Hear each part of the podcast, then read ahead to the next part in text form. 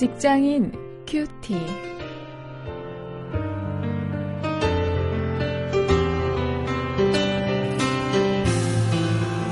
여러분 안녕하십니까? 9월 21일 오늘도 고린도전서 16장 1절부터 3절 그리고 13절부터 18절 말씀을 가지고 오늘은 믿음을 주제로 해서 말씀을 나누십니다. 멋진 크리스천이 되라 이런 제목입니다.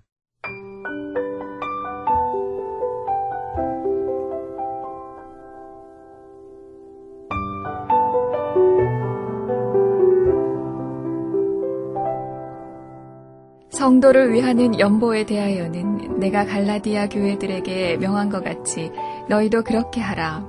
매주일 첫날에 너희 각 사람이 이를 얻은 대로 저축하여 두어서 내가 갈 때에 연보를 하지 않게 하라. 내가 이를 때에 너희의 인정한 사람에게 편지를 주어 너희의 은혜를 예루살렘으로 가지고 가게 하리니 만일 나도 가는 것이 합당하면 저희가 나와 함께 가리라. 깨어 믿음에 굳게 서서 남자답게 강건하여라. 너희 모든 일을 사랑으로 행하라. 형제들아, 스테바나의 집은 곧 아가야의 첫 열매요. 또 성도 섬기기로 작정한 줄을 너희가 아는지라. 내가 너희를 권하노니 이 같은 자들과 또 함께 일하며 수고하는 모든 자에게 복종하라.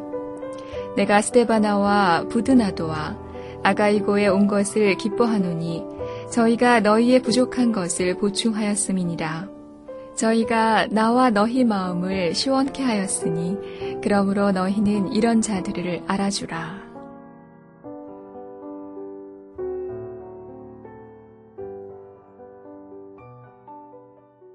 오늘 말씀 묵상을 함께 보면서 제가 이 13절 말씀을 보니까 생각나는 친구가 있습니다. 어, 지금 이제 캐나다로 기술 이민을 가서 한 3, 4년 어, 지냈는데 어, 이제 저희가 중고등부 때, 고등부 3학년 때쯤 됐군요. 우리 선생님하고 함께 어, 이 모여서 자기가 가장 감명 깊게 기억하고 있는 성경 구절을 이야기해라. 어, 이런 시간이 있었는데 그때 바로 이 13절 말씀요. 깨어 믿음에 굳게 서서 남자답게 강건하여라. 하는 이 말씀이 어, 자기에게 가장 어, 기억이 나는 말씀이다 하는 이야기를 했던 그 친구가 갑자기 기억이 났습니다. 오늘 그 말씀을 중심으로 해서 이 멋있는 크리스천이 과연 어떤 모습인가 하는 것을 이 세 가지로 찾아보겠습니다. 먼저 첫 번째는요.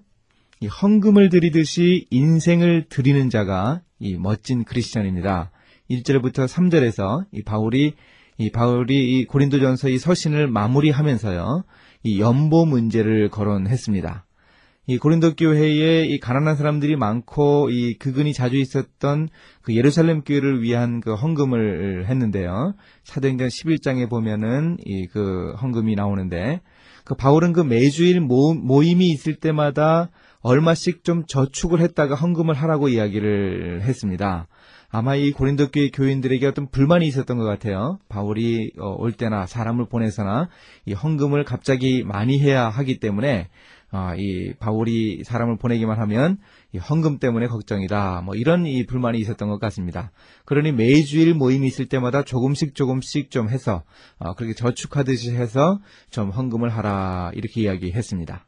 이 헌금은 본래 하나님께 감사를 표현해서 자신의 물질을 드리고 그러면서 어, 자신의 인격을 드리는 것이죠. 어, 그러므로 미리 준비해서 하나님께 헌신을 다짐하는 것이 매우 의미가 있다는 것입니다. 이처럼 정성스럽게 헌금을 드리듯이 어, 우리의 인생을 드려야 한다 하는 것을 사도 바울이 여기에서 이야기합니다. 우리는 과연 이 헌금을 드리듯이 우리의 인생을 주님께 드리는 자입니까? 어, 그렇다면 우리는 멋진 크리스천입니다. 두 번째 멋진 크리스천은요, 강하지만 사랑이 많은 자입니다.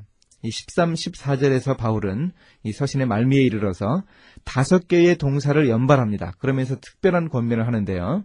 이 경계를 분명히 하고 하나님을 향한 충성을 다하고 용기가 있고 또 굳세게 살라고 했습니다. 그리고 사랑으로 모든 일을 행하라고 권면을 했습니다. 이 당시 고린도는 이 부유한 어, 그런 도시라서 어, 퇴폐적이고 또 지식인들이 많이 사는 그런 도시였는데 그곳에 사는 성도들에게 이런 권면을 주는 것은 오늘을 사는 우리에게도 매우 실제적인 교훈입니다. 아, 따뜻하게 어, 이런 어, 사랑이 사랑을 베풀면서 그렇지만 강하게 어, 이렇게 살라고 하는 것 바울이 강조하고 있습니다. 오늘 우리는 이 강하지만 사랑이 많은 자입니까? 그렇다면 우리는 바로 멋진 크리스천입니다.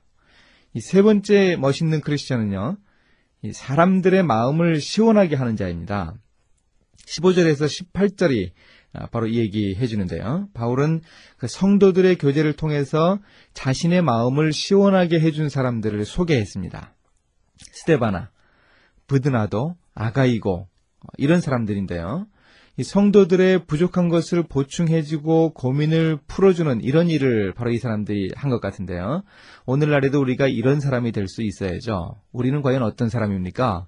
어, 생각하면은 가슴이 답답해지는 사람입니까? 아니면 이 마음을 시원하게 하는 사람입니까? 오늘 우리가 사람들의 마음을 시원하게 한다면 우리는 멋진 크리스천이 될 수 있습니다. 이제 이 말씀을 가지고 실천거리를 찾습니다.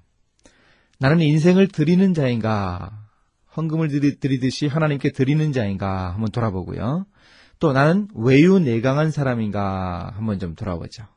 또 나는 다른 사람들을 시원하게 하는 사람인가 한번 돌아볼 수 있기를 바랍니다. 이제 함께 기도하시겠습니다. 하나님 우리의 일터에서 크리스천들이 멋진 사람들이 될 수 있게 인도해 주옵소서. 능력과 사랑을 겸비해서 믿지 않는 사람들이 호감을 가지는 거룩한 인기를 얻게 해 주시기를 원합니다. 제가 바로 그런 사람이 될 수 있도록 인도해 주옵소서. 예수님의 이름으로 기도했습니다. 아멘.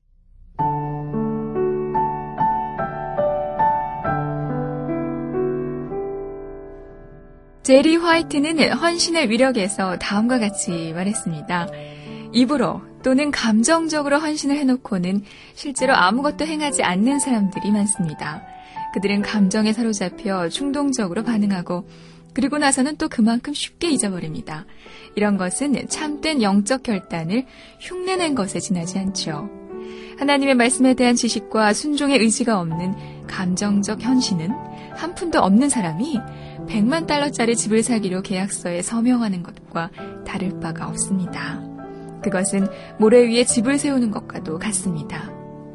헌신의 실체는 매일 되풀이되는 일과에서 순종하는 삶, 죄와의 쉴 새 없는 싸움, 그리고 세상의 가혹한 압력 속에 있습니다.